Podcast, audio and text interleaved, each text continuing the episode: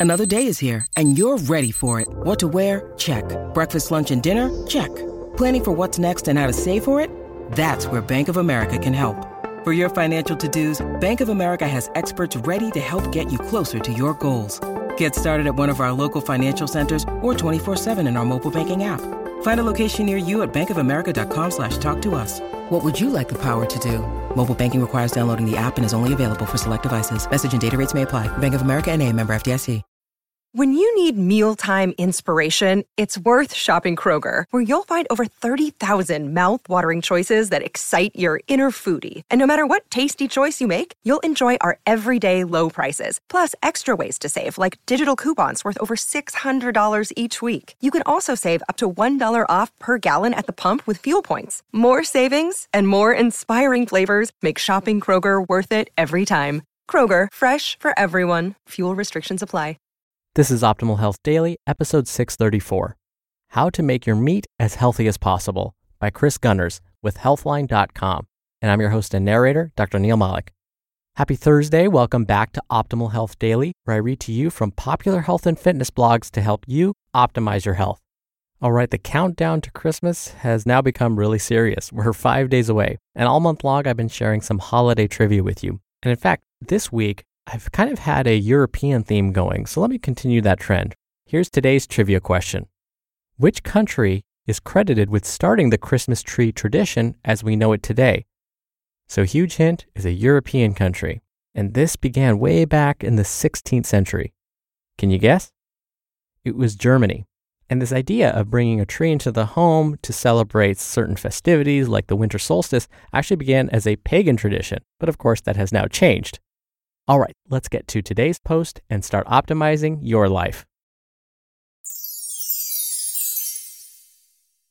How to Make Your Meat as Healthy as Possible by Kris Gunnars with Healthline.com.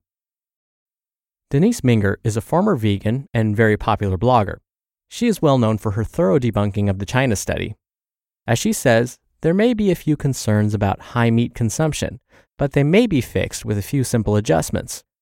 And so, this article that I'm about to read to you discusses the main concerns that she raises in her lecture during the 2012 Ancestral Health Symposium. Eating only muscle meats can create an imbalance. Throughout evolution, humans didn't just eat muscle meat. Back in the day, they used to treasure the organs. Hunter gatherers ate nose to tail, which means muscles, organs, and other tissues. Organs like liver tend to have a lot more micronutrients than muscle, such as vitamin A, vitamin B, and iron. Muscle meat also tends to be very high in the amino acid methionine. Animal studies have shown that eating less methionine has health benefits and may lengthen lifespan. Human studies have come to similar conclusions, suggesting that limiting methionine may improve metabolic health and even increase lifespan, similar to what we might see with caloric restriction. However, more human research on the topic is needed to form a solid conclusion. Nonetheless, including more organ meat in your diet in place of muscle meat may help you limit your intake of methionine and increase your intake of other nutrients. Summary Including organ meat in your diet in place of muscle meat may limit your intake of methionine. Limiting methionine in the diet may improve health and even affect longevity.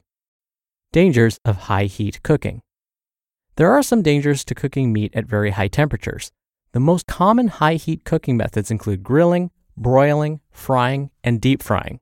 High heat cooking methods can form unhealthy compounds like heterocyclic amines, or HAs, and advanced glycation end products, AGEs, and polycyclic aromatic hydrocarbons, or PAHs. They tend to form as one of the nutrients in meat react with some of its other components at very high temperatures. These unhealthy compounds have been linked to increased risk for several types of cancer, including breast cancer and pancreatic cancer. Here are a few tips on how to minimize these harmful compounds in foods. 1. Use gentler cooking methods like stewing, baking, steaming, and boiling. 2. Limit your intake of charred and smoked foods. If your meat is burnt, cut away the charred pieces. 3. Don't expose meat directly to a flame and minimize cooking at temperatures above 150 degrees Celsius or 300 degrees Fahrenheit. 4. Marinating meat in olive oil, lemon juice, garlic, or red wine can reduce heterocyclic amines by up to 90%. And 5. when cooking at very high heat, flip the meat frequently. Summary Cooking meat over high heat can form unhealthy compounds like heterocyclic amines, advanced glycation end products, and polycyclic aromatic hydrocarbons, all of which have been linked to an increased risk of disease. Red meat is very high in iron. Meat is generally very high in the mineral iron. Iron binds to hemoglobin in the blood and plays a vital role in delivering oxygen to all the tissues in your body. However, having very high iron levels in the body can cause problems in the long term, especially in men. Women have menstruation to help them remove excess blood and iron from the body. However, men, non menstruating women, and children don't have an efficient mechanism to expel iron from the body. If iron consumption is very high, it can cause iron to build up in the blood, causing symptoms of iron toxicity. This is not a concern for most people, but a genetic disorder called hereditary hemochromatosis can result in elevated absorption of iron. For those who have this disorder, eating a lot of iron rich foods can cause problems, and red meat happens to be very rich in iron. If you have this condition, there are a few things you can do to reduce your iron levels. 1. Donate blood regularly. 2. Drink coffee or tea with meals that contain a lot of iron, as they hinder the absorption of iron. 3. Avoid foods that are rich in vitamin C when you eat foods with a lot of iron, since vitamin C increases iron absorption. And four, eat less red meat. The only way to know if this pertains to you is to get your iron levels tested or to get tested for the genetic mutation itself. Summary Red meat is rich in iron. This is rarely a concern for healthy people, but it can be a problem for those who develop dangerously high blood levels of iron. The bottom line Meat especially if the animal it comes from was naturally fed, may be a healthy food. However, as with most things in nutrition, there are some potential concerns regarding a high meat intake. These include the consumption of the amino acid methionine and unhealthy compounds that form during cooking, as well as a high iron intake. Luckily, some of these concerns can be accounted for with some minor adjustments to your diet. You just listened to the post titled how to Make Your Meat as Healthy as Possible by Kris Gunnars with Healthline.com. We're driven by the search for better, but when it comes to hiring, the best way to search for a candidate isn't to search at all. Don't search, match with Indeed. Indeed is your matching and hiring platform with over 350 million global monthly visitors and a matching engine that helps you find quality candidates fast. Ditch the busy work. Use Indeed for scheduling, screening, and messaging. 93% of employers agree Indeed delivers the highest quality matches compared to other job sites.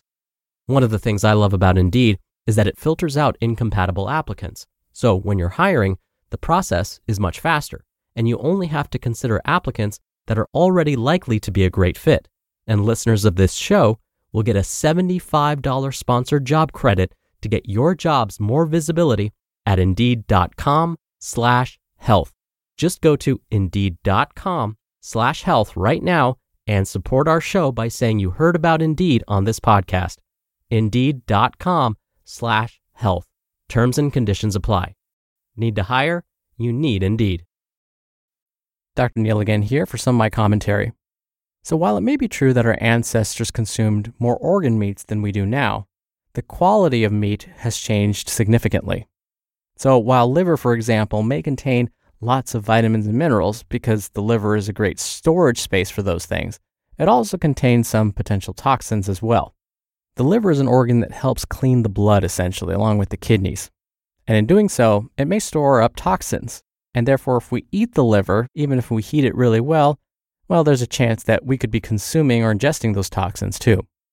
Now, I agree that too much meat consumption could be a problem. There are well designed studies that have shown that those that consumed high levels of animal protein for years and years and years have an increased risk of death, increased risk of certain diseases like cancer.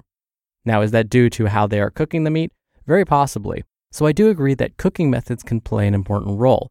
And I do like the idea of gentler cooking methods like stewing, steaming, broiling, as opposed to grilling.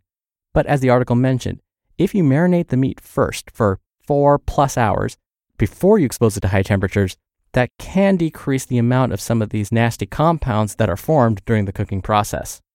And when we look at iron status, especially amongst those in the US, we are learning that many folks are actually iron deficient. So most of us don't need to really worry about getting too much iron. Parents of younger children, in fact, should be kind of thinking about how much iron their child is getting. This is because childhood and adolescence, especially, are periods of rapid growth. This is when the body needs more iron. And when girls begin menstruating, that's often a time we need to look at their iron intake levels because that's a common time when iron deficiency can set in.